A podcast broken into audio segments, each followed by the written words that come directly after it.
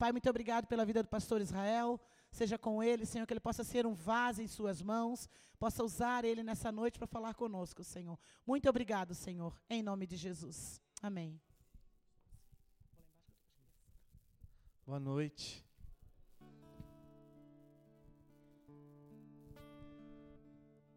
Nós estamos com bastante pessoas, bastante gente vindo ainda pela BR, pela estrada para o culto. Tem muita fila, é?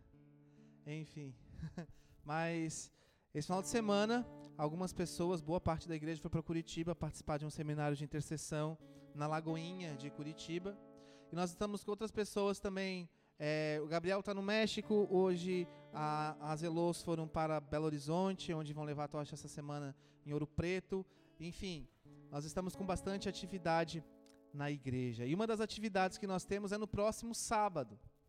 No próximo sábado vai ter a inauguração da igreja, né, da nova sede de Camboriú, da igreja de Camboriú. Então vai ser às seis da tarde, no próximo sábado, lá em Camboriú. Toda a igreja está convidada. Amém?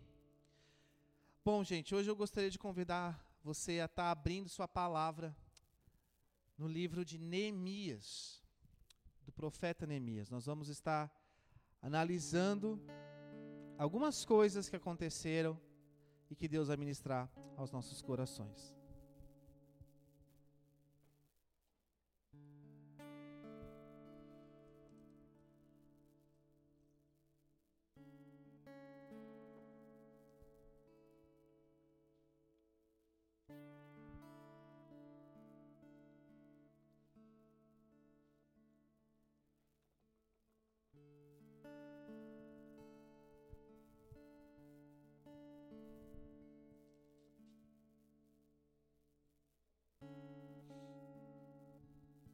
Neemias foi um homem usado por Deus para trazer uma preparação para a reconstrução da cidade de Jerusalém.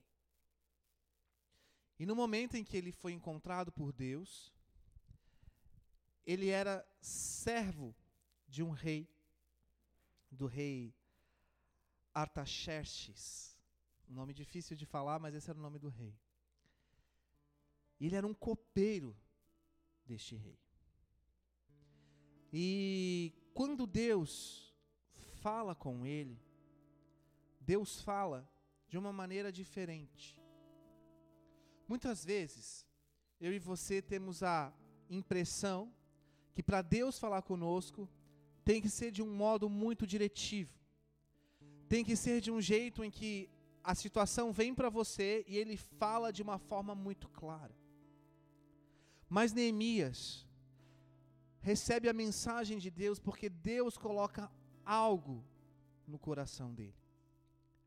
E aquilo que Deus coloca no coração de Neemias é fruto de algo muito importante, que é a oração. Neemias orando perante uma situação que a cidade antiga dele se encontrava, ele passa a orar a Deus e Deus se manifesta a ele. Mas Deus não se manifesta a ele de uma maneira poderosa, magnífica, no sentido visual, ou até mesmo impactante, no sentido de uma palavra de peso. Neemias entende que ele precisava tomar alguma atitude, alguma coisa tinha que ser feita mas ele não sabia o que fazer. Ele não tinha ideia do que fazer. E ele ficou profundamente entristecido, triste. Em outras palavras, talvez até em depressão.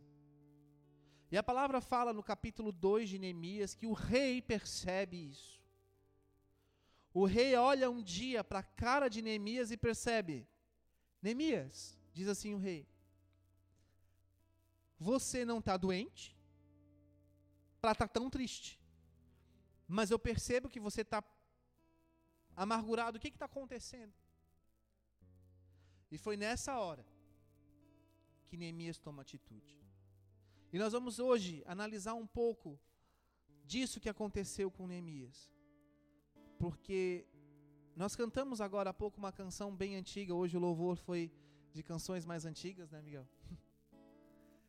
E fazia tempo que a gente não cantava uma canção que a gente acabou de cantar, que é Deus de promessas, Deus de alianças. E essa canção vem muito de encontro que viveu Neemias. Eu posso enfrentar o que for. Eu sei quem luta por mim. Diz isso comigo. Eu posso enfrentar o que for. Quem é que luta por você? Então calma. É o Senhor que luta por você. Não adianta a gente na nossa afobação, não adianta a gente na nossa razão, no nosso raciocínio lógico tentar atuar nas circunstâncias. Quem atua, quem luta é o Senhor. E muitas vezes a gente se indigna com as coisas que acontecem. Nos entristecemos, ou ficamos felizes, enfim, mas esquecemos que todas as coisas cooperam para o bem daqueles que amam a Deus, daqueles que são chamados segundo o seu propósito. Recentemente, uma pessoa da igreja mandou para mim um, um stories de um Instagram de uma pessoa dizendo assim: parem de jogar no WhatsApp todos os seus problemas para que o grupo de oração da igreja ore por você. Porque isso tem acontecido muitas vezes, nós passamos por demanda.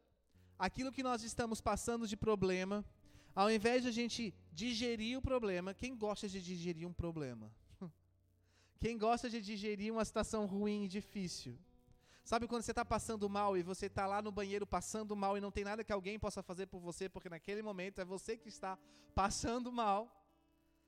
E se a gente pudesse, a gente fazia, faria com que outras pessoas passassem mal conosco. Na vida espiritual a gente faz isso.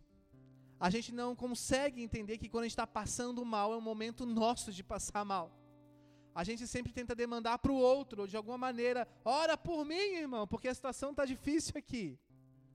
Eu estou passando por isso, isso, isso, isso, isso, isso, isso, isso, isso, isso. E vai, a lista é grande. E na nossa ansiedade, na nossa afobação, naquilo que a gente está vivendo no dia a dia, a gente não digere aquilo como algo tipo, Deus está trabalhando na minha vida. E há momentos sim de alegria e há momentos também de tristeza. Há momentos de júbilo, mas há também há momentos que eu preciso passar por algum tipo de prova. Porque é assim que a vida é com Deus. E muitas vezes a gente tenta entender que a prova não vem de Deus e que eu preciso fazer alguma coisa para me livrar disso quanto antes, mas calma. Em todas as circunstâncias existe a mão de Deus. Mas como eu expliquei para vocês, Neemias já estava ruim com o que estava acontecendo. Existe um filme muito é relativamente antigo, é de 2003, se eu não me engano, que é o Cruzada com Orlando Bloom. Aconselho você a assistir, deve ter no Netflix ou em qualquer outro lugar por aí. Esse filme é um filme que mostra como aconteceu as cruzadas depois do ano de 1099. É um filme muito importante para nós como cristãos, porque a gente consegue entender a terceira, por assim dizer, tomada de Jerusalém na história. E foi difícil. E aqui no livro de Neemias nós estamos vendo a tentativa da primeira tomada de Jerusalém pós-exílio, pós-Babilônia.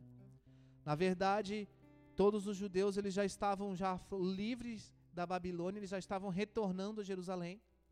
E quando eles chegam em Jerusalém, a cidade está completamente em ruína, abandonada. Entulhos por toda parte. Era praticamente impossível alguém habitar naquela cidade. É uma cidade que foi destruída. E semana passada nós estávamos numa cidade que foi destruída. Quantos aqui estavam em Itá? Levanta a mão aí. Tá faltando um monte de gente na igreja hoje, porque nós estávamos 83 pessoas ontem, é, semana passada em Itá. Itá foi uma cidade que nos anos 90, ela foi, na verdade, nos anos 70 já tinha uma, uma um estudo de que Itá deveria ser destruída para o bem de toda a região, porque uma hidrelétrica, uma usina seria colocada no lugar. Um, percurso do rio seria colocado por onde passava aquela cidade. E aquela cidade nós entendemos que, pela história, ela é uma cidade totalmente colonizada por dois povos, famílias pequenas que foram crescendo no local, descendentes de alemão alemães e descendentes de italianos. Era uma vila, e essa vila recebeu a, por assim dizer, uma catequização da Igreja Católica. Todos eles eram bem católicos, mas havia lá às vezes certas rixas entre famílias, entre situações, e eles tinham grande dificuldade naquele povo que era descendente de alemão e de italiano, principalmente os alemães, de falar o português correto. Então eles tinham muito sotaque na época de Getúlio Vargas, eles tiveram que realmente se adaptar aqui no nosso estado a falar, não só Itá, várias cidades, a falar o português, a entender português, enfim. Mas lá eles contaram para nós uma história de um padre. E que esse padre não era muito bem visto na cidade, e porque ele era um padre mais autoritário e tinha uma autoridade espiritual, certa vez ele trouxe uma uma maldição que caiu numa crendice popular. Só que o que é engraçado é que aquela crendice popular daquele padre realmente se cumpriu. Ele dizia que aquele povo, em outras palavras, era um povo ruim, um povo de dura serviço, entende? Um povo de outro jeito que eles falavam lá. E aí ele disse que essa cidade seria destruída. Ela seria totalmente destruída por uma grande enchente. E aí, quando houve a destruição da cidade, porque o rio Uruguai passou a passar por cima dela, eles destruíram toda a cidade. Toda a cidade teve que ser destruída para o rio passar. Ou seja, a cidade não está subterrânea, né? eles destruíram a cidade para que o rio passasse. E quando isso aconteceu, as pessoas lembraram da história desse padre e começaram a dizer que a maldição do padre foi realmente efetivada. Aquilo que o padre tinha profetizado, a história aconteceu a cidade foi destruída. E uma nova cidade foi reerguida.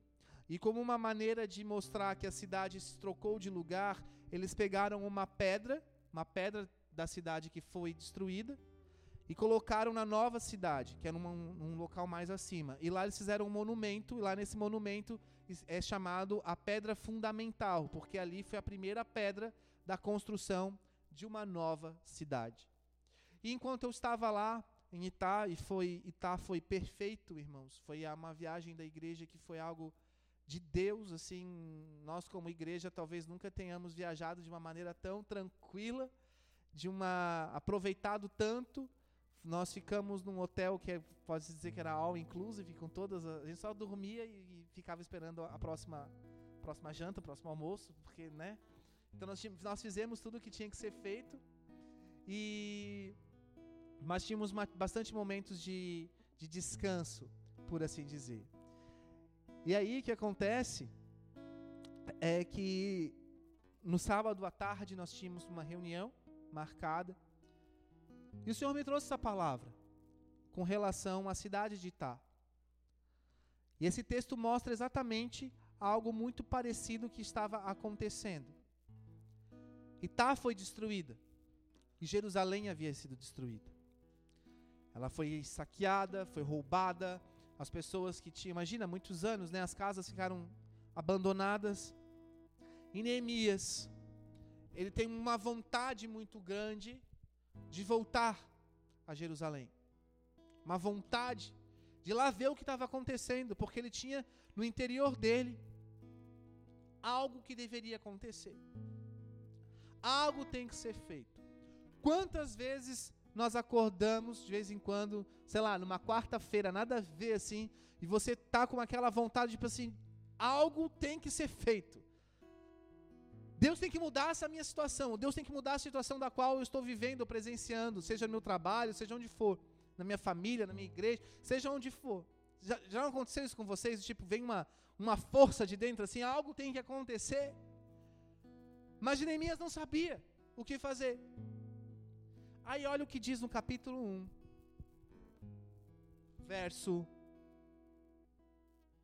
4. Neemias tinha acabado de ouvir falar de como estava Jerusalém. Então ele diz assim: Quando eu ouvi isso, eu sentei eu chorei.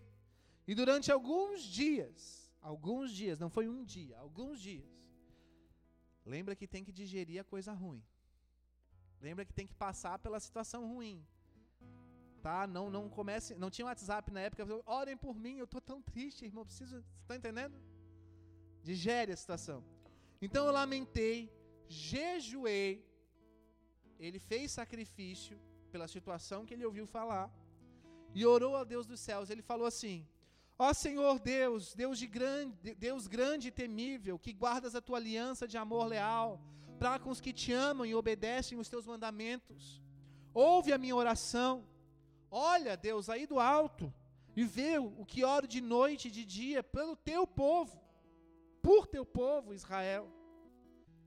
E ele começa a confessar.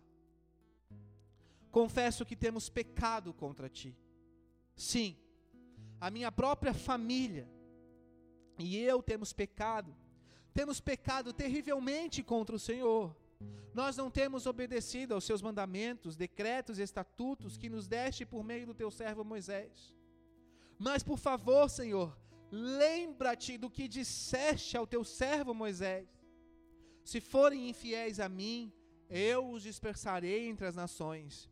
Mas, contudo, se voltarem para mim e obedecerem aos meus mandamentos e viverem de acordo com que eles, então, com eles, então, mesmo que estejam exilados nos confins da terra, eu os reunirei e os trarei de volta ao lugar que escolhi para obedecer meu nome. Neemias foi começando a ser impulsionado pela oração dele mesmo, dizendo para Deus: Deus, não te esqueça, Senhor. A promessa sobre a minha vida é tal, e hoje o meu dia está totalmente desconexo com a promessa que o Senhor tem para mim. A promessa que o Senhor tem para essa cidade é esta. E hoje essa cidade, Senhor, está totalmente destruída, totalmente desconexa, distante daquilo que tu prometeste. Deus, lembra-te. E ele começou a orar a palavra. Então algo começa a vir dentro dele, uma angústia profunda, porque a promessa de Deus não está sendo efetivada. E isso vem de Deus. E eu quero dizer para você algo. Quando você está triste, profundamente triste, você sabe que você não está em débito em conta, mas alguma coisa aconteceu. Pode ser cilada do inimigo, pode ser opressão, pode ser o que for. Você sabe porque você tem discernimento, porque o Espírito Santo de Deus está dentro de você. Ele opera em você. Às vezes há uma tristeza que vem do próprio Deus para trazer reação na sua vida espiritual. E Neemias começou a ficar triste. Triste, triste, triste, triste. E ele não parava de orar. E a palavra fala que ele orou e jejuou. Mas ele começou a lembrar a Deus, Senhor, Pai, lembra do que aconteceu, lembra das tuas promessas. Quantos aqui tem promessa de Deus? E eu sei que alguns aqui estão longe de viver o alcance dessa promessa ainda. Mas olha lá, ele continuou orando, mas aí, lá no versículo 2 do capítulo 2, o rei percebe que Neemias está ruim. O rei percebe que a situação está ruim, ele era só um copeiro. Aí diz o versículo 2 lá: o rei me perguntou, por que você está com o rosto tão triste, ô meu filho? Você não parece doente, deve estar tá profundamente angustiado. Ô Neemias, por que está em depressão? O que está acontecendo? Por que você está tão ruim? Neemias fala assim, no verso ali: Eu fiquei com medo mas eu respondi: Que o rei viva para sempre. Como meu rosto não poderia estar triste? A cidade onde estão sepultados os meus antepassados está em ruínas, e as suas portas foram destruídas pelo fogo. Ô Neemias, que cidade é essa daí? O que, que você quer que eu faça? E Neemias vai lá e fala, no verso 5: se lhe parecer bem, e se o rei for favorável a mim, o seu servo, peço que me envie ajudar para reconstruir a cidade dos meus onde os meus antepassados estão sepultados. O rei, com a rainha que estava do seu lado, os dois entenderam que ele poderia ir. E acontece algo muito de Deus. O rei e a rainha permitem que Neemias vá até ajudar. Lembra? Neemias estava triste. Nessa tristeza, Deus faz com que o rei perceba.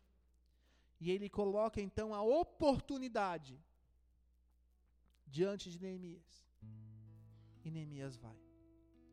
Deus não disse para Neemias: Ó oh, Neemias, meu servo bom e fiel, eis que eu te mando ir ajudar neste momento de tristeza em que você se encontra. Não! Deus não fala com Neemias isso. Vocês estão entendendo? Amém?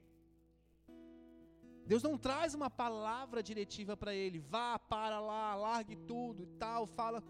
Não. Deus ouviu a oração de Neemias. Deus ouviu o choro de Neemias, a angústia dele. E eu quero te dizer, o mesmo Deus que ouve a angústia de Neemias também te ouve. Só que você tem que esperar. Parar de querer ir numa farmácia espiritual e ficar tomando remedinho para a situação melhorar, porque o que te cura é a própria palavra do Senhor. E a palavra do Senhor diz assim: Espera, ó Israel, no Senhor, desde agora e para sempre. Espera, espera, porque no momento certo você vai ter que agir. Nós acabamos de cantar Deus de aliança, Deus de promessa, Deus que não é homem para mentir. Tudo pode passar. Tudo pode, mas o que que se cumpre? A palavra. E a palavra de Deus não é um remedinho, ela é vida. Ela própria diz assim que ela é a comida que nos alimenta. E a nossa comida consiste em fazer a vontade daquele que nos enviou e a realizar a sua obra. E Neemias, nesse momento, estava diante de uma oportunidade muito grande de fazer a obra de Deus. Ele olhou para si mesmo: Ah, mas eu só sou um copeiro do rei. O que, que eu vou fazer lá? É tão longe, tão difícil, tão distante. E lá está assim: Eu não tenho como ir. Não. Neemias não olhou para si. Sabe qual que é o segredo dessa noite para você? Segredo. A palavra. Não olhe para você. Para de olhar para você. Para de se sentir pena de você. Para de ficar pensando que a culpa também é sua de tudo. Para. Não tem nada a ver com você, mas sobre a vontade de Deus sobre a sua vida. Itá também estava em ruínas. E Deus fala comigo há um tempo atrás que nós devíamos ir lá para aquela cidade, nós fomos sem saber o que fazer. Sabe o que aconteceu? No momento em que nós estávamos fazendo um culto na praça pública, lá onde estava aquela pedra fundamental que eu expliquei para vocês, era no sábado de manhã, nós estávamos lá adorando a Deus, que nem uns loucos, 80 pessoas, chega dois ônibus, param na praça pública e começa a orar e fazer um culto. Um senhorzinho para, e aquele senhorzinho começa a chorar e começa a agradecer, porque nós estávamos orando daquele jeito que a gente ora, né? Profetizando sobre a cidade, todo mundo profetizando. E teve uma hora que o pastor Fernando começa a profetizar bem alto sobre a cidade, como um, um grito de guerra, assim, dizendo que Itá seria restaurada e tal. Ele começa a chorar, aquele senhorzinho que vendia uns artesanato, assim. Ele falou assim: Olha, nunca ninguém fez isso aqui nessa cidade. E naquele momento, aquele senhorzinho aceitou Jesus. Foi feita uma oração de confissão lá com ele, as criancinhas da nossa igreja que estavam ali oraram com ele. Foi um momento muito bonito. Como eu falei para vocês, no sábado à tarde o Senhor me traz essa palavra. Nós íamos fazer um culto no sábado à noite. Quem que estava lá no sábado à noite no nosso culto? O senhorzinho que foi de bicicleta. Foi de bicicleta até o nosso hotel. Participou lá. O nome dele é Senhor Ivo, seu Ivo. Ivo, né? Enfim, e Deus começa a mostrar que, olha, vale a pena obedecer. Não é grandioso como se espera. E eu vou mostrar para vocês o que aconteceu com Neemias, porque não é nada grandioso. Mas ele fez a vontade de Deus. E às vezes você fica imaginando assim, tipo, para eu fazer a vontade de Deus tem que descer tipo a nave da Xuxa, né? Um anjo sair lá de dentro. E falar assim, ah, vem comigo. Não, não. Quando Deus falou comigo que eu tinha que ir lá para Itá, eu falei assim, meu Deus, mas aquela cidade Itá não tem nem uma história tão drástica assim, né? Nós já fomos para Salvador, nós fomos para o Rio de Janeiro, nós já fomos para vários lugares aí, né? Pátimos, Rio Ganges na Índia, mas para Itá, Deus, para Itá, aqui, né? Uma cidadezinha tão pequena, porque nós amamos aquela cidade. E Deus começou a usar a nossa vida lá que, que vai acontecer, nós não sabemos. E da mesma maneira vai acontecer com Neemias. Neemias não olha para si nem para a circunstância, ele vai. E a palavra fala que ele pega cartas do rei, porque se alguém parasse ele no meio do caminho, ele era só um copeiro, ele estaria a mandato do rei.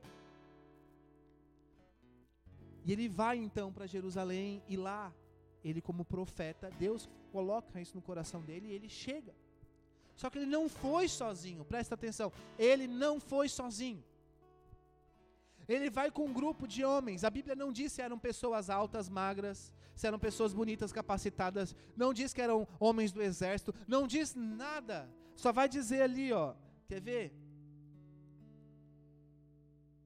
Versículo 11 do capítulo 2. Neemias foi. Lembra que ele ia? Ele foi. Assim cheguei em Jerusalém. Três dias depois de viagem, né? Saí discretamente durante a noite e levei comigo uns poucos homens. Mas olha que interessante. Eu não havia contado para ninguém. Eu não falei para ninguém. Os planos para Jerusalém que Deus tinha colocado no meu coração. Preste atenção. Lembra quando eu falei que você tem que passar pela coisa ruim, digerir? que às vezes a gente não quer e fica mandando no WhatsApp, ora por mim, ora por mim. Tem coisa que é só você e Deus. Tem coisa que é só você e Deus. E Neemias não contou para ninguém aquilo que Deus estava colocando no coração dele, porque não era momento, porque ele tinha medo de ser repressão, de ter algum tipo de é, alguém fazer algo contra ele ou frustrar os planos dele. Vocês estão entendendo? Mas algumas poucas pessoas, alguns poucos homens foram com ele. E eu fico pensando aqui nesse texto agora, o que que deu desses homens? O que que eles estavam fazendo com Neemias? Que coisa mais louca. Por que que eles estavam lá com ele? Vocês estão entendendo? Neemias ainda tinha uma noção do que ele estava fazendo, mas os homens que estavam com ele não. E muitas vezes Deus nos delega a ir e fazer coisas acompanhando a igreja, acompanhando o profeta, que nós não entendemos, mas se Deus mandou, nós vamos. E essas pessoas estavam com Neemias e eles não perguntaram para Neemias: Neemias, tá, e aí? O que, que a gente veio fazer aqui? Não. Eles apenas acompanharam. E olha o que, que aconteceu. Diz Neemias ali: Não levamos nenhum animal de carga além daquele que eu montava. Verso 13, capítulo 2 diz assim: Depois que escureceu, eu saí pela porta do vale, passei pelo poço do chacal, eu fui até a porta do esterco para inspecionar o muro de Jerusalém que tinha sido derrubado e as portas que haviam ali sido destruídas pelo fogo. Em seguida, eu fui à porta da fonte, ao tanque do rei, mas por causa de entulho, não havia espaço para nenhum animal passar. Então, por isso, embora ainda estivesse escuro, eu subi então, dei a volta né, pelo vale de Sidron e inspecionei os muros ali, antes de voltar e entrar no novo, de novo pela porta do vale. Os oficiais da cidade não sabiam onde eu tinha ido ou o que, que eu estava fazendo, pois eu não tinha contado para ninguém dos meus planos. Ainda não tinha falado com os líderes judeus, os sacerdotes, os nobres, tal, tal, tal, tal, tal, tal. Mas ele percorreu e quando ele encontra esses homens, ele diz: Olha, vocês sabem muito bem da terrível, da terrível destruição e situação que está Jerusalém. Jerusalém está em ruínas, as portas foram destruídas pelo fogo. Mas eu estou aqui porque Deus mandou de alguma maneira reconstruir o muro, voltar a levantar essa cidade de alguma maneira. E aquelas pessoas que estavam com ele olharam para ele e falaram assim: Ó. Oh, não sei nem quem tu é. Mas isso é de Deus. E nós vamos junto. Nós estamos hoje vivendo situações como igreja que Deus não tem dito para a gente assim todos os detalhes do que está acontecendo. Mas Deus mandou, nós estamos indo. E Deus tem nos colocado próximo a pessoas que também estão fazendo a vontade de Deus. Meu irmão está chegando agora de várias nações, mas tudo começou lá em Salvador. Na verdade, começou na nossa conferência profética aqui em agosto desse ano, lá no Hotel Tropicanas. Deus falou comigo, filho, vai para Salvador, num evento chamado Ação Brasil. E eu falei, meu Deus, o que, eu vou fazer lá? Mas vamos. Fomos. Lá meu irmão encontrou uma missionária, amiga dele, que estava morando em Portugal.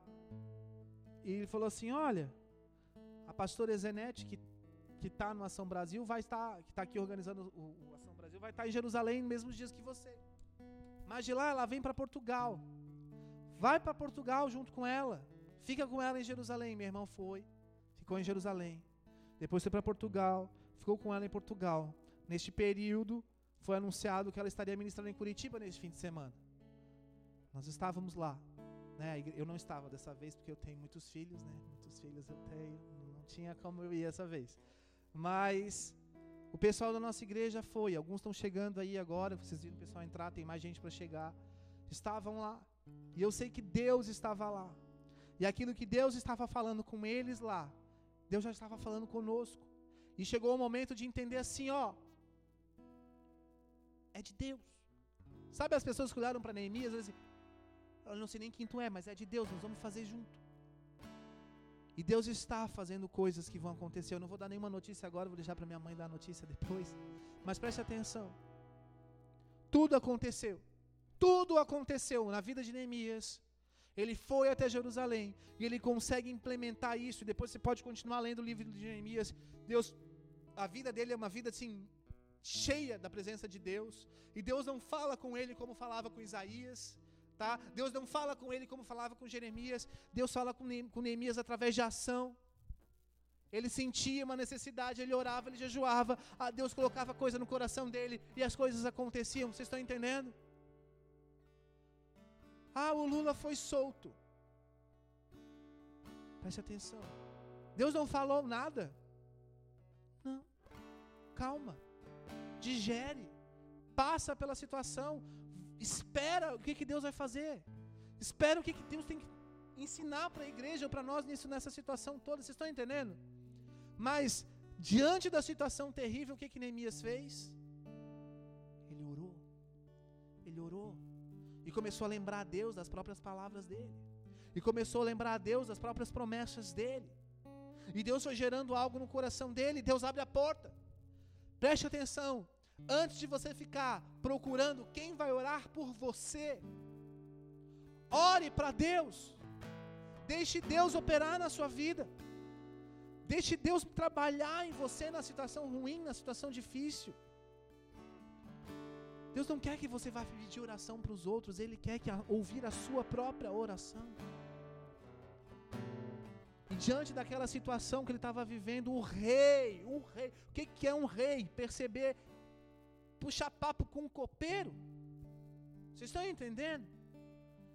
E o rei, a sua esposa, a rainha que estava no lado dele, olham para Neemias e falam: tem alguma coisa errada com esse copeiro hoje, ele não está bem.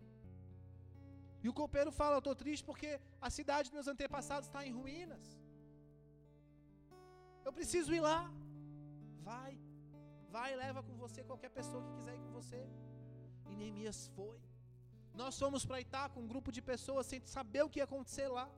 Nós somos porque Deus mandou. Neemias foi porque ele entendeu que era Deus mandando. Era oportunidade, vocês estão entendendo? Ele não ficou lamuriando. O que, é que eu estou querendo explicar essa noite? em diante de qualquer circunstância, esteja atento, porque Deus pode falar com você. E Ele não vai falar com você como uma nave da Xuxa com um anjo saindo de dentro, entendeu? Ele vem nas pequenas coisas, mas tudo começa com oração. E sabe o que acontece? Eu não sei orar, pastor. Essa é a verdade. Vocês oram tudo bonito aí na igreja, mas eu não sei orar. A minha oração é daquela, Senhor, obrigado pelo alimento, obrigado pela vida que tu me deste, que é tão linda, Deus, a borboleta que voa, o pássaro. Eu não sei orar, pastor. Mas uma coisa você sabe fazer: bem. E que Deus quer hoje é conversa com você. Você não sabe o que falar para Ele. Você sabe o que você faz de errado. Começa confessando. Não fica tentando fazer uma coisa bonita. Começa confessando, abrindo o jogo. Porque isso foi Neemias, o segredo de Neemias. Neemias começa confessando o pecado dele, da família dele, do povo dele, e começa dizendo: e aí ele começa a vir numa angústia, numa angústia, numa angústia. E ele começa, Deus, eu confesso o meu pecado, eu confesso que eu estou assim, a situação está errada, eu fiz tal coisa, eu, eu fui em tal lugar, eu deitei com tal pessoa, eu não fiz o que tinha que ser feito, eu quebrei a aliança, mas tu és o Deus de aliança, e tu tem palavra de promessa sobre mim. E assim foi a oração de Neemias. E ele começa confessando, daqui a pouco ele começa lembrando a Deus da promessa de Deus sobre o povo de Deus. Vocês estão entendendo? Mas aquela situação, a cidade está em ruínas. Eu não sei quais são as ruínas da sua vida hoje, mas eu te digo: quem vai reconstruir essa ruína não é um anjo que vai aparecer e começar a colocar a, o, as pedrinhas em cima de pedrinha. Não! É a sua oração e a sua ação de entrega a Deus, de entender os sinais de Deus. Ele vai fazer na sua vida se você clamar, se você saber chegar diante dele, digerir aquilo que você está vivendo digerir a dificuldade, digerir muitas vezes a consequência do pecado, porque todo pecado tem consequência. E nós muitas vezes temos sim que enfrentar as consequências, mas Deus é fiel e justo para nos perdoar. Neemias chegou na vontade de Deus. Que você chegue na vontade de Deus. se coloca de pé no seu lugar.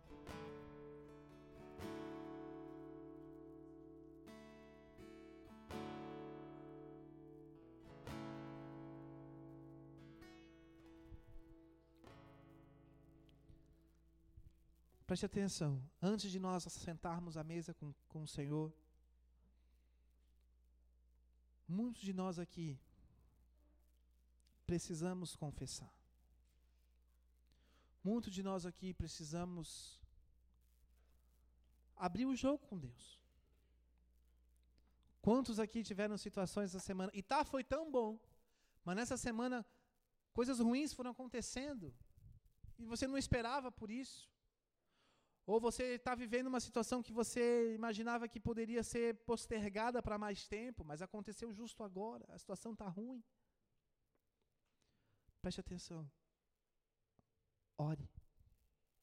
Ore ao Senhor. Não fique esperando alguém vir orar sobre você. Ore a Deus. Abre o jogo com o Senhor. Os olhos do Senhor estão sobre você. Os olhos dele não saem de você. Ele não para de olhar para mim e para você. Ele não para. E ele nos ama. Por isso eu te digo nessa noite: deixe a oração te guiar. E você vai ver as coisas acontecerem. Feche os seus olhos. Pai.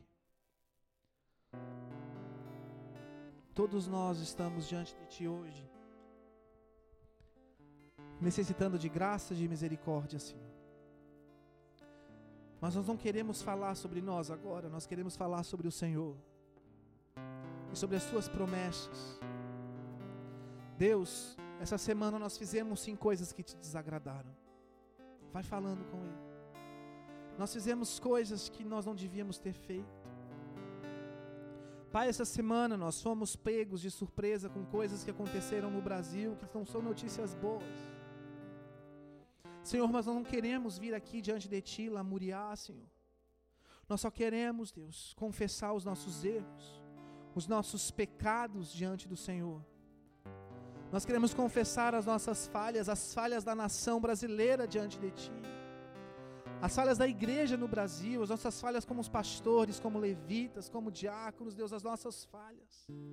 E te lembrar, ó Deus, que a tua, a tua promessa sobre nós é de vida e de glória e não de derrota.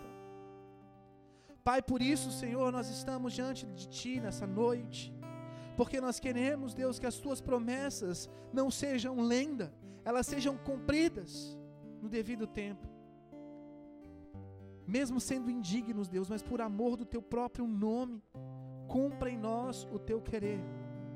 Faça em nós o que está no teu coração. Espírito Santo de Deus, perdoa os nossos pecados. Nós pecamos contra ti.